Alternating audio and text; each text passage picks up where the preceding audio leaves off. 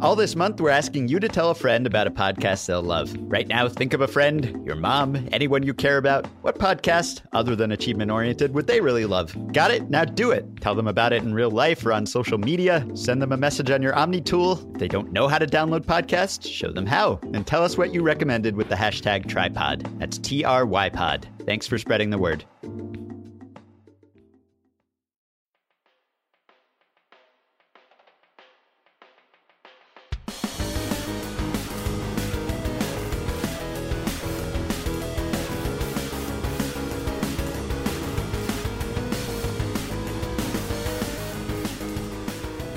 Hello and welcome to Achievement Oriented, the Ringer's official gaming podcast. My name is Ben Lindbergh and I'm a writer for TheRinger.com. And on the other line, wearing the dead eyed stare that can only come from being a Mass Effect Andromeda character or from listening to Mass Effect Andromeda's dialogue, oh, no. it's my colleague, Jason Concepcion. Hi, Jason. Wah, wah, wah. As you just said to me before we started recording, it's not that it's bad. I just right. hate everything about it. yes. That is uh that is true. I mean, it's not it's not a bad game. Yeah. But every detail about the game could be improved in some way. yes.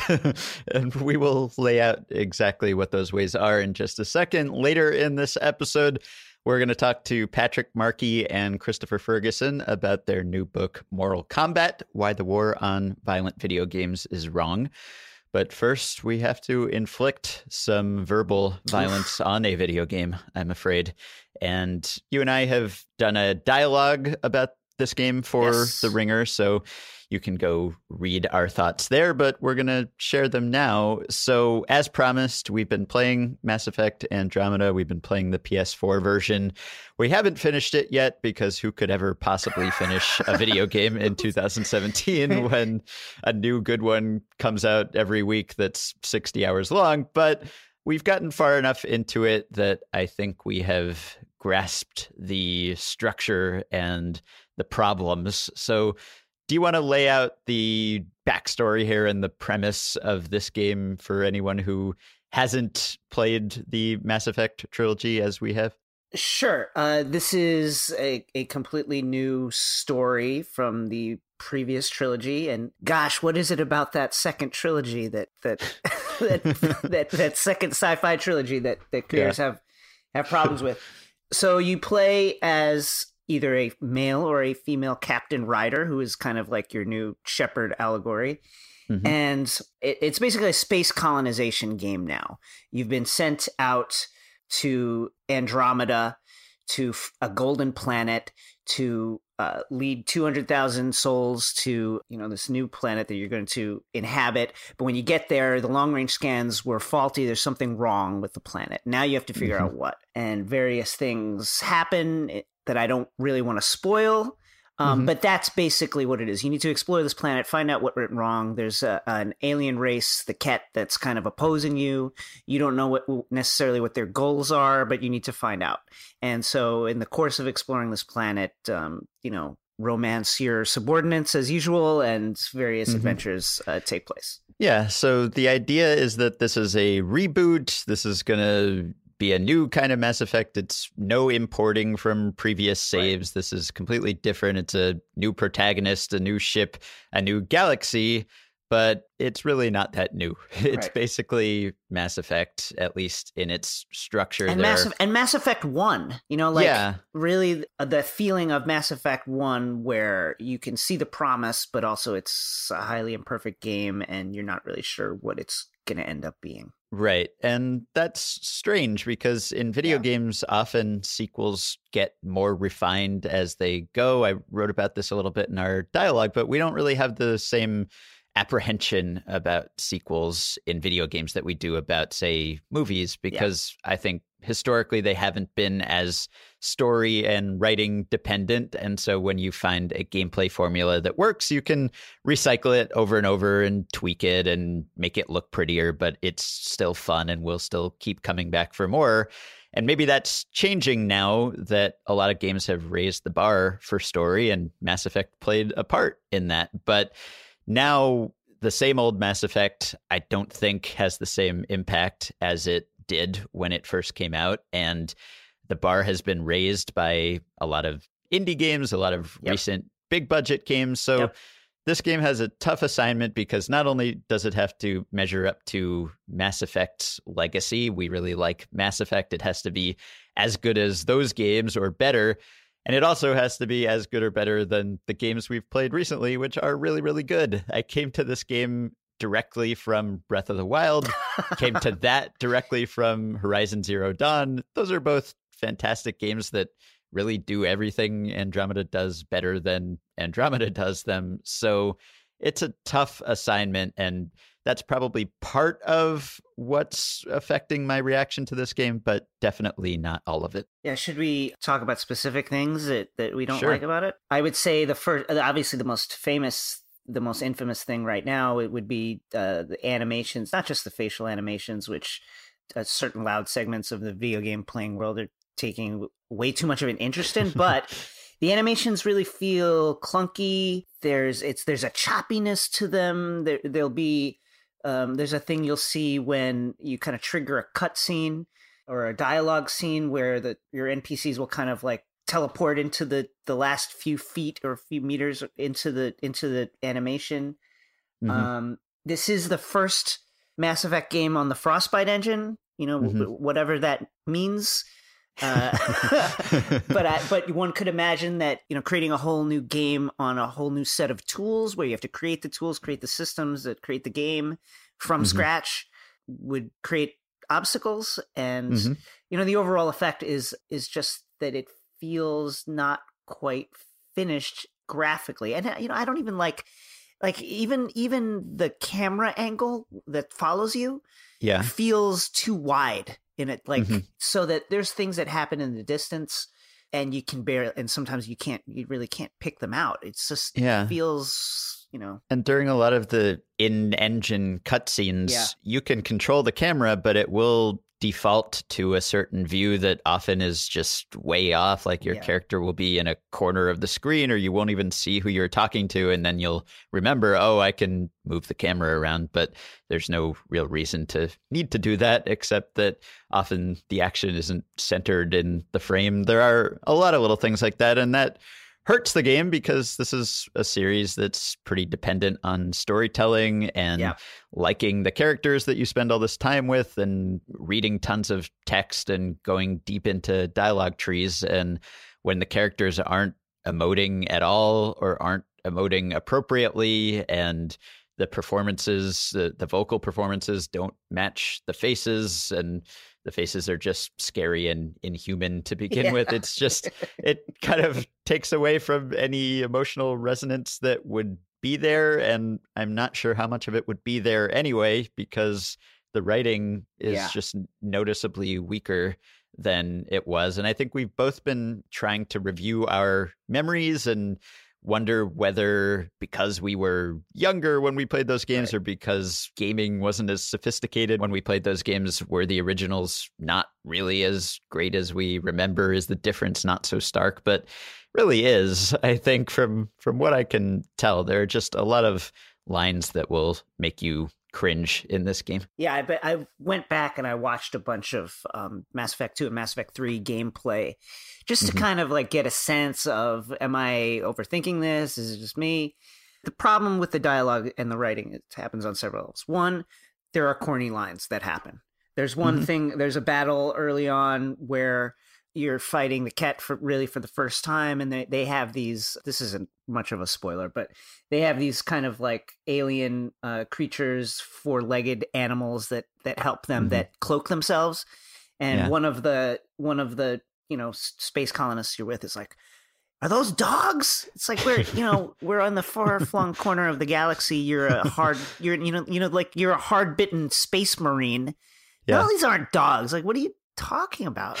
um, and so there's that, and then there's there's also uh, the problem that you touched on with this kind of like emotional and tonal responses that don't sync with what the emotional tenor of the scene is or what the prompt is. Like mm-hmm. I wrote about this a little bit in the thing. There, there you come across one of the uh, dialogue um, that you can get into on your on the home like the space base, the arc is with a very distraught alien woman. Mhm. And, you know, like the way the tones of Ryder's responses are like, okay, sure. Mhm. You know, it's like this weird flippancy to uh that doesn't match this kind of like the desperation of the scene. And that happens quite a bit.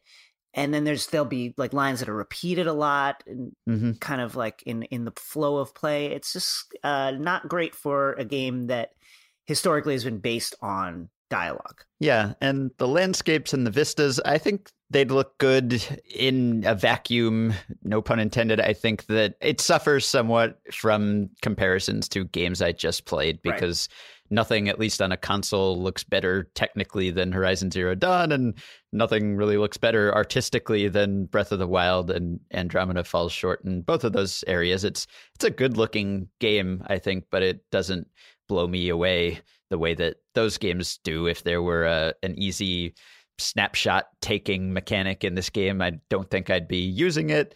So that's part of the problem. But I think the bigger problem is that I just don't get the sense of discovery Yeah. that I'm supposed to get from this game. This is a game about traveling to a new galaxy, a wild, distant galaxy, and you're the pathfinder and you're supposed to explore and set foot on these worlds that no one has ever set foot on before and it just doesn't give me any of the same sense of discovery that i get even from going to nintendo's new hyrule it's just there's a lot of hand holding i mean i think there's more exploring than there was in previous Mass Effect games. There are definitely bigger outdoor areas, but everything is gated in some way. There are walls and barriers. You can't just go wherever you want. And there's always an arrow pointing you to your next objective. There's never really a question about what you should do or where you should go. And so most of the aliens return from the old Mass Effect games. There are a couple new species that just kind of look like the old ones. So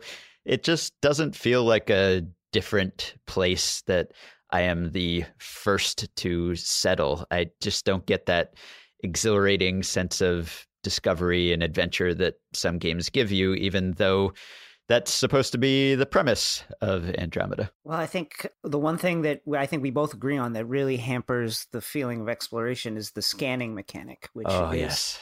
um, which is crucial to acquiring resources and minerals and things for Mhm. uh, crafting and for ranking up and research and development.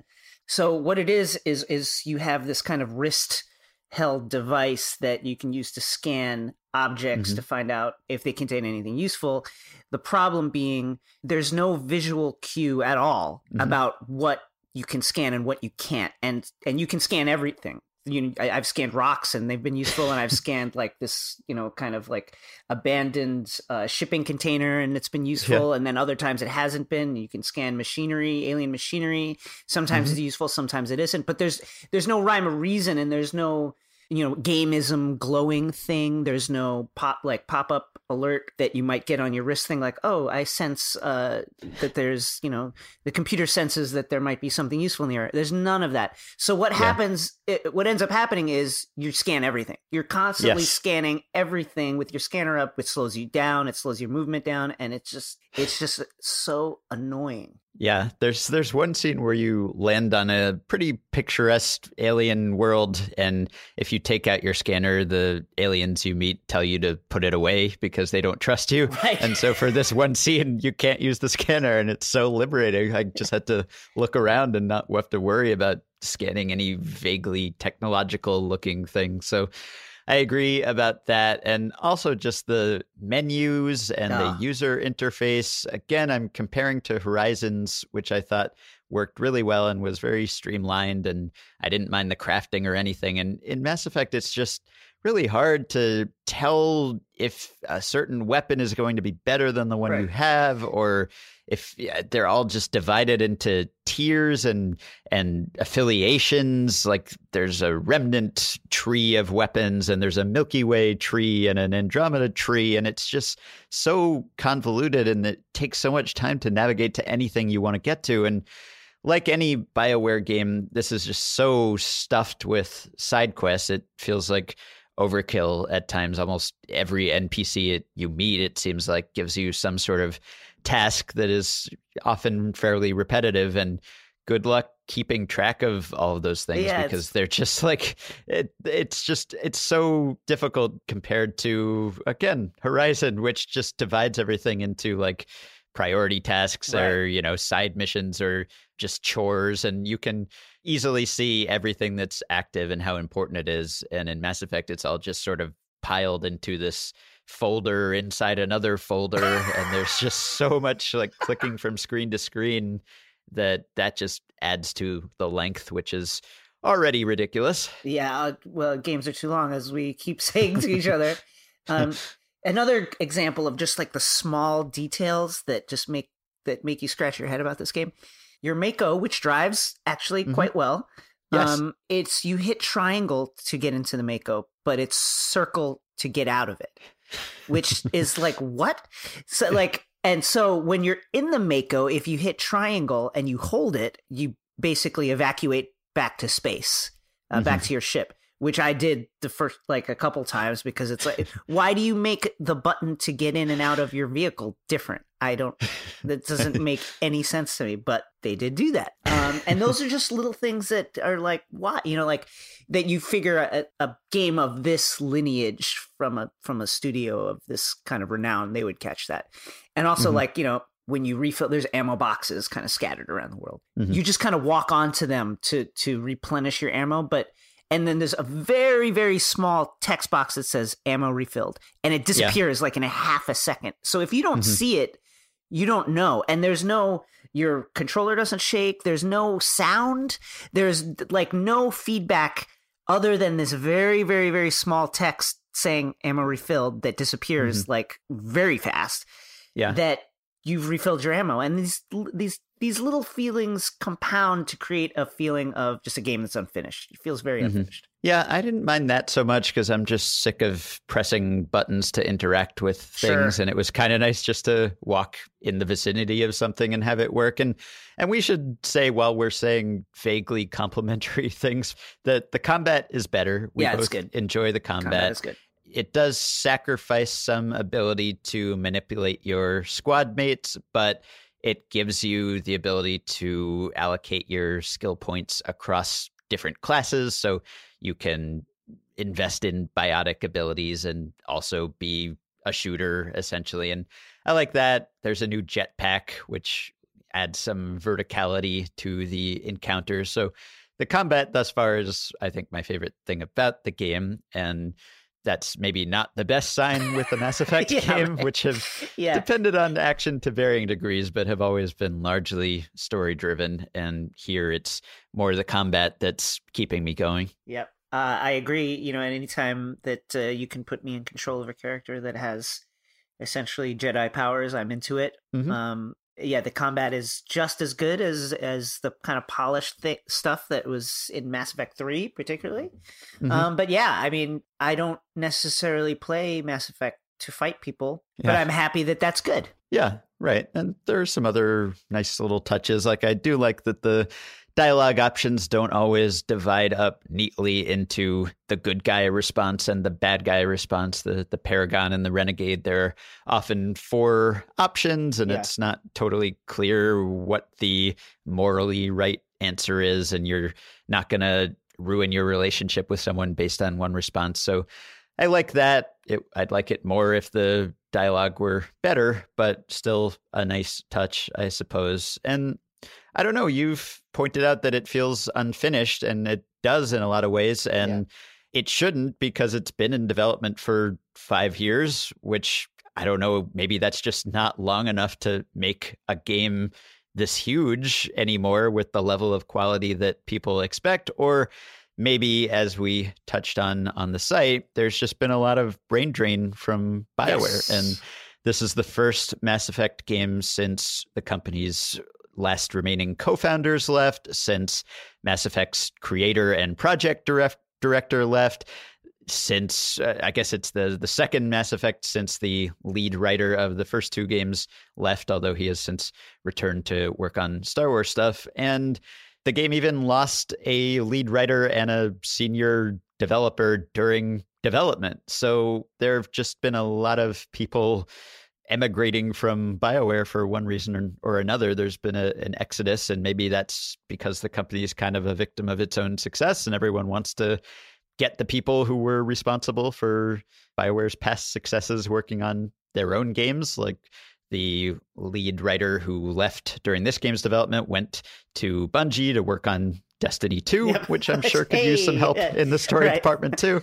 So that's a, a problem. And as you mentioned, there's a new engine too. So having to deal with a new engine and a new creative team and essentially a new trilogy all in one game is a lot to ask and it shows. Yeah, and it's it's the first game created by BioWare Montreal rather than instead mm-hmm. of BioWare Edmonton.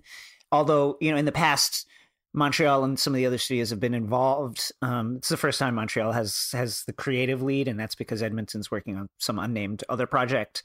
Mm-hmm. Um, yeah, there's just a lot of change behind the scenes, and I think you combine that with a new console generation, with a new uh, story, with new characters. It's just I, it's just too much churn overall, and I think in that sense, probably Bioware should be lauded for for creating a game that's that's as good as it is. I mean that you know we really I think we it's it might have been too big an ask really to considering all the changes that have gone on with this company and with the development arc behind the scenes to think that you know they just come up with this world crushing AAA you know ancestor to a one of the greatest uh, series of all time. I think it, we just we probably expected a little bit too much from them. Mm-hmm. And I think we're both planning to finish it. It's not yes. so bad that we're just going to stop it's, and it's a good game.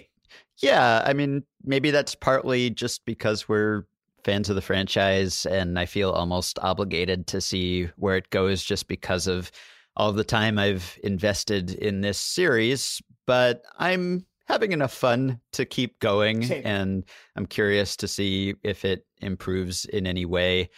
And so if you haven't played the previous Mass Effect games, well, don't don't start with this one, I guess. Right. But if you haven't, or if you haven't just come off of Zelda and Horizon Zero Dawn, maybe you'd have a more positive reaction than we did, or if your expectations were lower coming in, because there are things to like here, and it's definitely a lot of content if you're just looking for something that's going to occupy you for a while.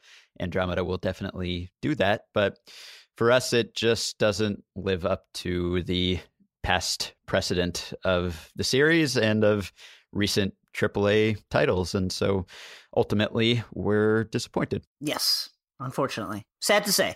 Yep. All right. Well, we will take a quick break and we'll be back with Patrick Markey and Christopher Ferguson to talk about moral Combat.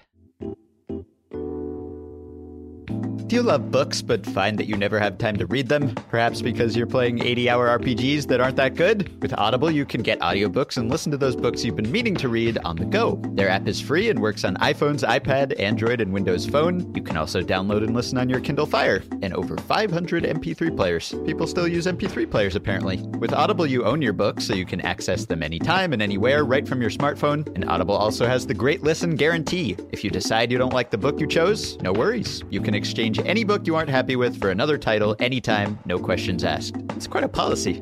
That's borderline library. I'm sure you can find our next guest book, Moral Combat, on Audible. I also just recently read one of our former guests' books, Simon Parkin, Death by Video Game. Enjoyed that quite a bit. I'm also reading How to Talk About Video Games, now that that's something I do, by Ian Bogost. When I'm not playing video games, I'm reading about them. So if you're traveling, travel delays are wasting your time, buckle up, settle in, let the new ideas take off. If you're doing chores, if you're out for a walk, if you're actually exercising, all ideal Audible situations. You can't make more time, but you can make the most of it. So turn your dead air into something more with a free trial at Audible. Go to audible.com slash achievement to start now. That's audible.com slash achievement.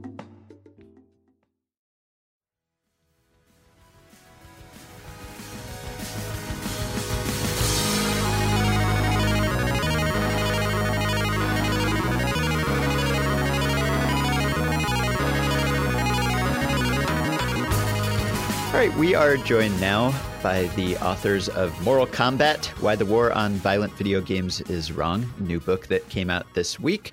And it's written by Dr. Patrick Markey, who is a professor of psychology and the director of the Interpersonal Research Laboratory at Villanova University, as well as Dr. Christopher Ferguson, who's an associate professor of psychology and department chair at Stetson University. They are both among the leading researchers into the effects of violent video games or the lack of effects of violent video games. Hi, guys. Hi, Patrick. Hey. Thank you. Just so you know, Jason and I just came from playing and discussing a violent video game. So take whatever precautions you deem necessary to ensure your own safety. Okay, if uh, these are aggressive questions, we'll know why. so you chronicle the whole history of violence in video games and the response to it in the book. And what becomes clear, I think, is that it's just so easy to jump to conclusions and be biased in either direction, really, when it comes to this subject. And if you haven't played a video game, if you haven't had personal experience, it's easy to be swayed by a media report that distorts facts and you you might think it's convincing oh it's a murder simulator if you haven't had that personal experience. And if you have say in my case i've been playing violent video games all my life and as far as i know i'm not violent so it's easy to come to the opposite conclusion but that's all anecdotal. How do you try to do rigorous research on this topic and what are some of the pitfalls that prior researchers have fallen into when coming to one conclusion or another? Yeah, that's a it's a big question, and I'm sure Chris and I will both have different uh, parts uh, of it to say. Um, how research has been done in the past is, I mean, the research I find most interesting are is either research done in laboratories or research done looking at crime data and things of that sort. And so laboratory research is nice because we can, if done correctly, we can control things, we can make causal inferences the drawback of laboratory research, if it's done correctly, even if it's done correctly, is that the question is what we find in the lab, does that generalize to what most people are really worried about, real acts of violence? Mm-hmm. And so when we go out in the real world and we look at things like crime statistics and relate to game sales and popularity, in that world, we have a great outcome, the outcome that we care most about, predicting school shootings, predicting aggression, predicting homicides. But of course, we always have issues with causal references. And so it's really always kind of the balance of these two research worlds. And I'm sure, as Chris will tell you soon, that in the laboratory, there tends to be lots of pitfalls of what researchers have done uh, in the past. Yeah, absolutely. I mean, and I think you know one of the things that's interesting you know, to look at is, is of course that you know there's, there's a lot of data now to suggest that kind of like people's perceptions of video games tend to be kind of generation specific. You know, kind of older adults tend to be a lot more suspicious about video games than than younger adults do, and that's true for the people that have done research in this field as, as well as anybody else. So there kind of was this sort of you know cadre or cohort of older scholars you know who, who are interested in this topic and perhaps concerned you know perhaps about the effect of video games on kids but in many cases didn't really seem to know a lot about games themselves so there were there were a lot of studies like in, in terms of like talking about the pitfalls of some of the experiments out there a lot of experiments would do things like compare a game like Call of Duty or one of the Black Ops games versus Tetris, you know, for instance. And, you know, sure, you know, one is violent and one is not. And, you know, and, and kind of when I like talk about these studies to gamers, almost immediately I can see the eyes rolling and the, oh my God, I can't believe people are doing this because to a gamer, obviously those games differ in so many different ways other than just whether they have violent content or not that it would really be hard to attribute any behavioral differences you saw, even if they were real, to something you know specific like, like, like violent content. So we see a lot of pitfalls like that. You know, games that are just mismatched. You know, they differ in ways other than violent content. We see problems with the aggression measures. So a lot of them are what's called unstandardized. It's a little bit inside baseball, but you know, it really kind of means that you know researchers can pick and choose outcomes that best fit their hypotheses and ignore outcomes that don't fit what they would like to see and this has been a problem throughout psychology so this is not something that's specific to video games but but you know but these are definitely things that have been shown to you know in in studies increase the likelihood of finding some spurious effects so making conclusions linking video games to problems problem behaviors that seem to be due to some of the pitfalls of the studies or perhaps even the researchers expectancies about what they should have seen rather than anything that's actually going on in the in the real world and you mentioned the generational gap in perception of violent video games or any video games for that matter. And in the book, you lump it in, I think, fairly with a lot of other forms of media or fashion or entertainment in this sort of cyclical moral panic effect where things will get blown out of proportion and demonized, and then enough time will pass that they'll just become adopted and normal, and people will forget that anyone ever worried about them. So, given that just waiting might be the best solution to this sort of outrage, what are some of the, the negatives or the risks? Why is it worth fighting back against the perception that violent video games have all these harmful side effects if the real solution and the lasting solution is probably just to wait until enough time has passed for these things to become normal. One of the unique elements, and as you point out, like, right, at one point people worried about comic books or about Elvis Presley, and these tended right. to be short-lived panics. I mean, even music for a while was a pretty short-lived panic. With video games, though, I mean, the earliest study we could find on video games was done in the early 80s, and it was done on the Violent Video Game Missile Command on the Atari 2600, actually. At that time, that's what they called a violent video game. Promoting and nuclear so, war. Yeah, it's the most violent video game, perhaps. Um, but what's happened, though, so this has been, you know, three decades ago that this happened. And so what the reason why video games stay with us is because technology is constantly evolving. So it's not like when Elvis Presley came out, that was pretty much it.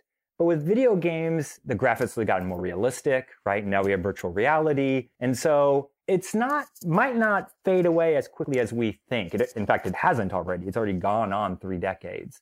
And so I think the notion that if we just sit back and wait, it has gotten better, right? As generations grown up with the media have adopted it.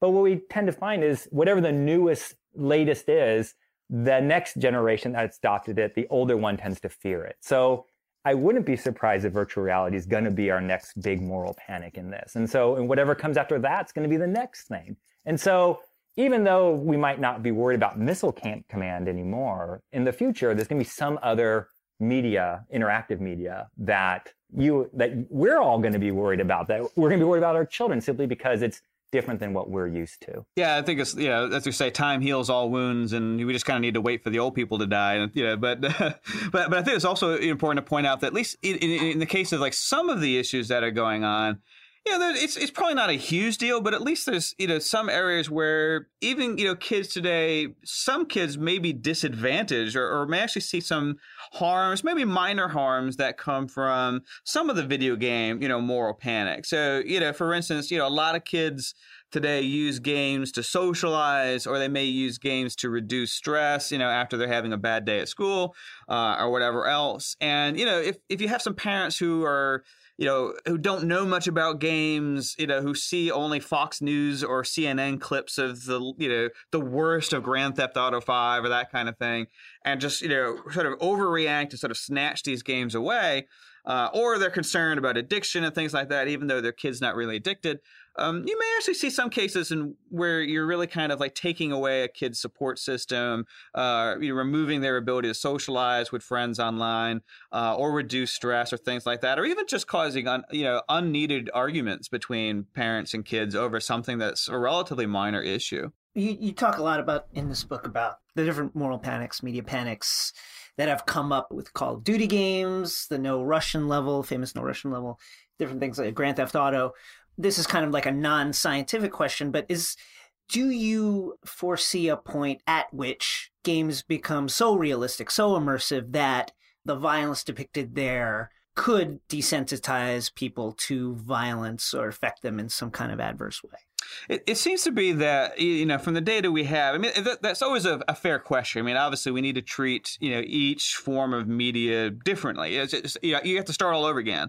You know, so right. when virtual reality is coming out now, it really means we need to sort of restart the whole research paradigm again. You know, from scratch with VR because you never know you know maybe the fact that it is more immersive this is this it will be the critical you know level that you know you may start to see some some real effects and we don't know that until we actually start to you know collect data.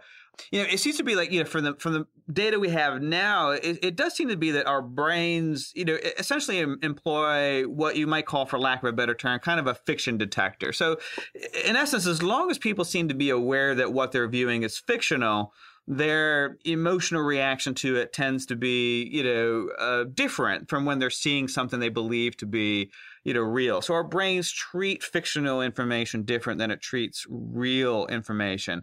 Uh, and that seems to be true for video games or television or music or, uh, or, or anything else. That doesn't mean it doesn't have any emotional impact on us. It just means that that emotional impact is different it tends to be transient very short-lived you know and usually doesn't carry over into the real world for the most part. So i mean you really have to so there's this concept in learning that's called transfer of learning and, and that basically says that generally speaking that if you play Microsoft Flight Simulator, that doesn't make you a good pilot. Darn it. You know, ah. yeah. unfortunately, you know, being good at Operation the board game doesn't make you a good surgeon. You know, so we don't tend to transfer learning very easily from one context to another one. Um, and you see that with desensitization. So, I mean, you definitely see people get desensitized to media itself by watching lots of media. The more Saw movies you watch, the worse the Saw movies need to be. Uh, having just watched them all in a row recently, you know, uh, the, the more gory they need to be, they get that same sort of stimulation, you know, out of you. But that doesn't seem to transfer very easily, you know, to the real world. We've actually looked at this in, you know, some experiments in the lab and kind of looking at people watching different violent television shows and then exposing them to images of real people being hurt or injured and you know watching a violent television show or not beforehand you know doesn't seem to em- influence people's empathy uh, towards real people being injured or hurt when they're watching that in, in some film clips. So desensitization probably happens to media itself, but it doesn't seem to jump very easily from fictional media into the real world. So you really have to kind of talk about you know constant exposure to something not that just seemed realistic, but that people really thought was real. And, and, and even with VR, you know, I'm a little bit skeptical because I think, you know, still, even though it's quite intense, it's quite, you know, immersive, I think people are still going to understand that it's fictional. And, uh, but you never know. I mean, and that's, that's what research is for, is of course, is we need to collect the data and see what we find. But one thing building off of that, that point too, of, you know, what would the next step bring is when we look at how television or music or video games, we actually do tend to see consistency about how all those medias, how we react to them. And so in some way, there's no reason to expect the next step will be much different. So for example, all those medias we find for the most part that there's a short-term emotional effect on them, right? So when you see a sad movie, you get sad and things of that sort. But when we look at the real world impact on them, so again, like homicides and violence and so forth, there's a pretty clear pattern where either we find absolutely no effect or no relationship, or we actually find more likely the inverse relationship where there's actually dips in crimes and so forth that are related to all types of violent media.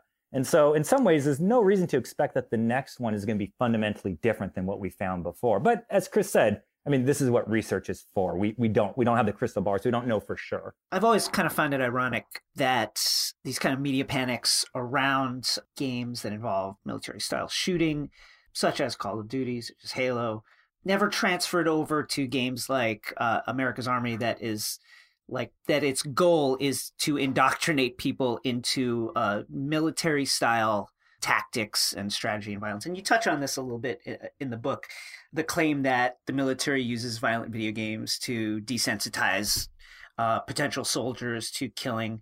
Could you talk about that a little bit? I mean, it's only a note in that they kind of differentiate between desensitization, which doesn't happen, and the kind of nuts and bolts uh, strategic and decision making kind of cues that, that they're trying to use these these games to train people with. Could you talk about that a little bit? Yeah, I, I, could try to answer that a bit. And you know, so I've, I've actually had some conversations with military psychologists about some of these these types of issues. And you know, and of course, you have to filter this through the obvious caveat of you know, we, you know, is the military telling us the truth? And of course, you could say, well, I, you know, I don't know. But uh, sort of taking their responses at, at face value to some extent. I mean, most most military you know psychologists that I've spoken to have kind of like scoffed at the idea that they're using video games to desensitize soldiers, both because you know they generally say that there's no reason why that would work in particularly, and also because they say they really don't want soldiers running around shooting random people anyway. You know, so the idea that they're trying to like desensitize soldiers to murder everybody in sight is, is an idea that they, they tend to re- reject. I mean, they, they want soldiers who make good decisions. They want soldiers who make ethical decisions, you know, not who are trigger happy uh, necessarily. So you know, they really kind of scoff at this idea of video games being useful as far as like combat training in the sense of making soldiers more likely to shoot other human beings. You know, they're aware of newspaper headlines and all the kind of problems that would come from that if that if that really worked. So what what they do tend to use video games for uh it, it tends to be stuff like team performance, you know, actually, you know, trying to see if you can get people to work together well in a simulated environment before they have to try to do it in a real environment. You know, decision making types of things. You know, the police will do this with simulators where you get you get people trying to respond to unambiguous stimuli.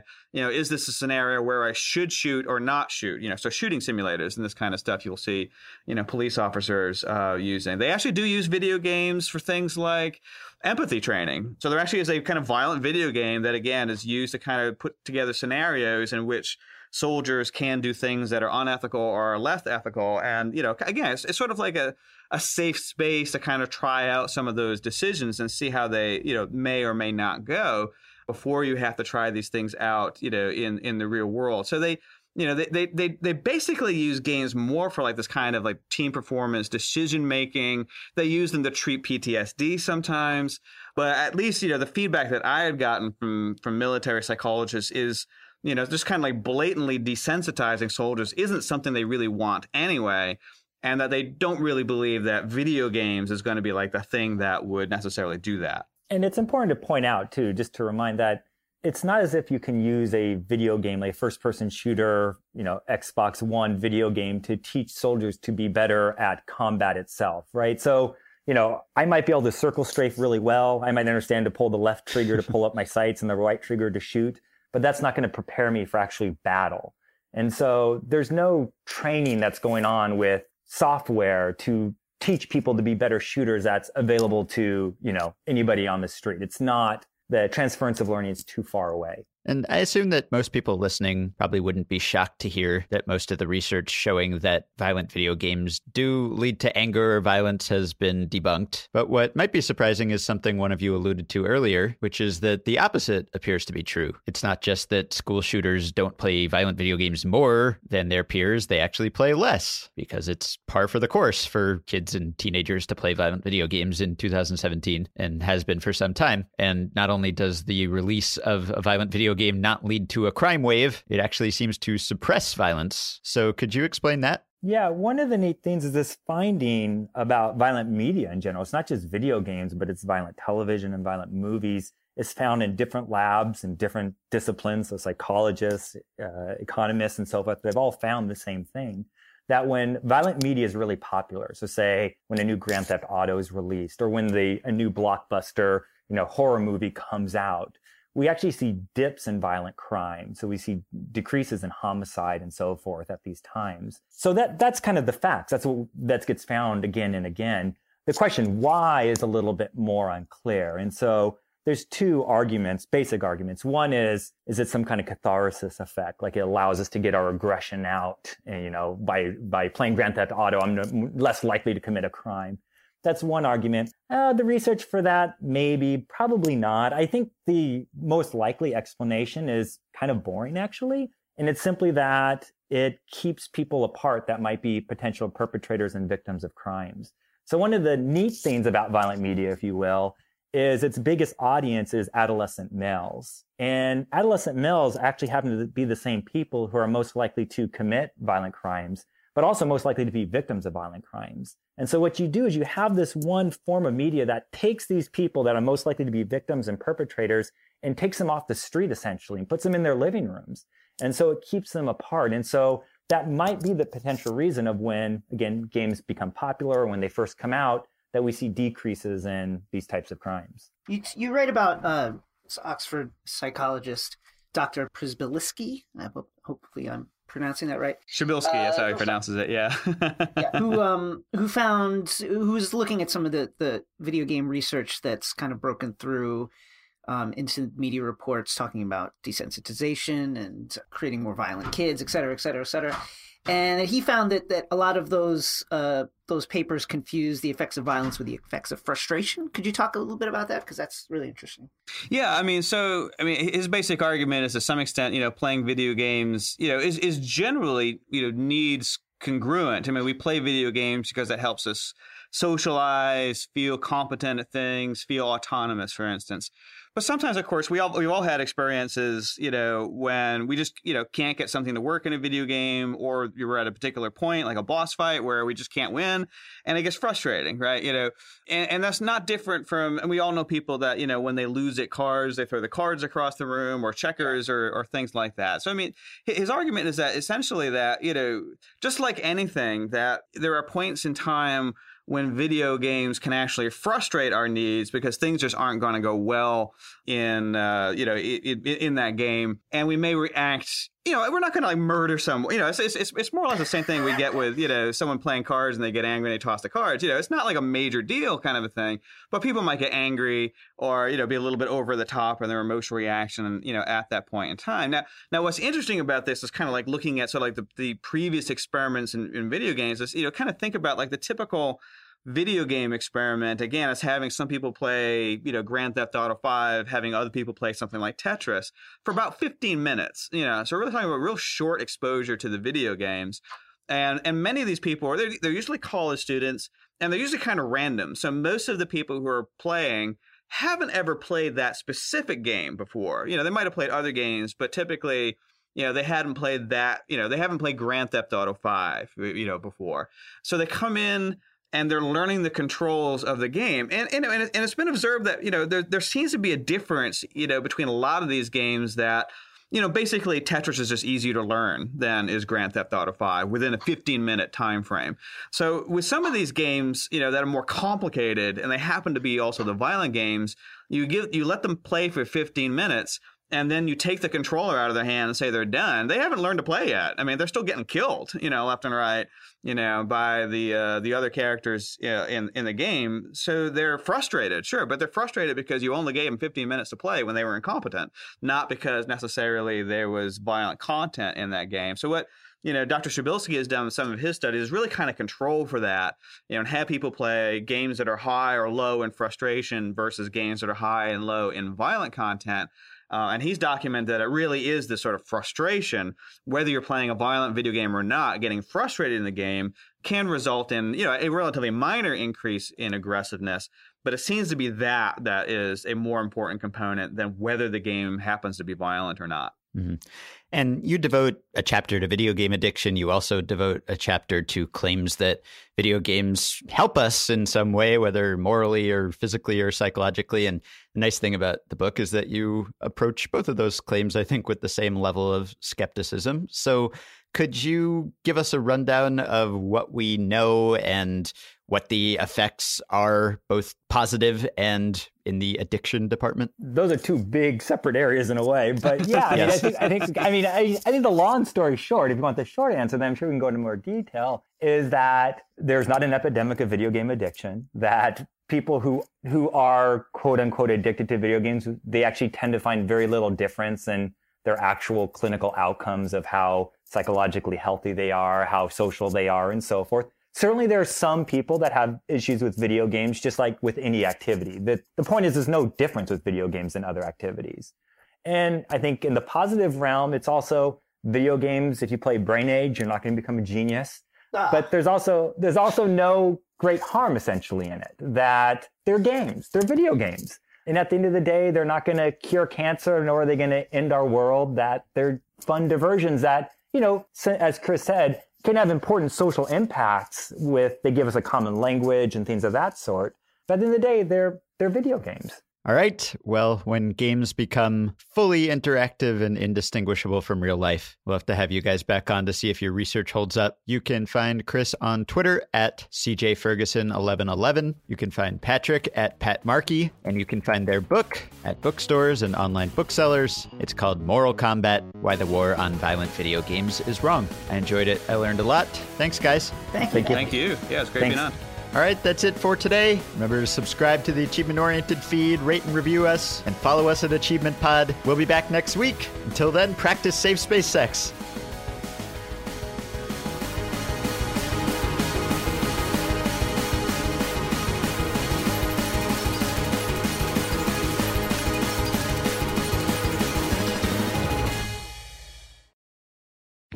Today's episode was brought to you by the Ringer University podcast. It's where you can find teed up hosts Mark Titus and Tate Frazier breaking down every game during March Madness. Subscribe to Ringer University right now and let our college basketball experts be your buddies for the whole tournament.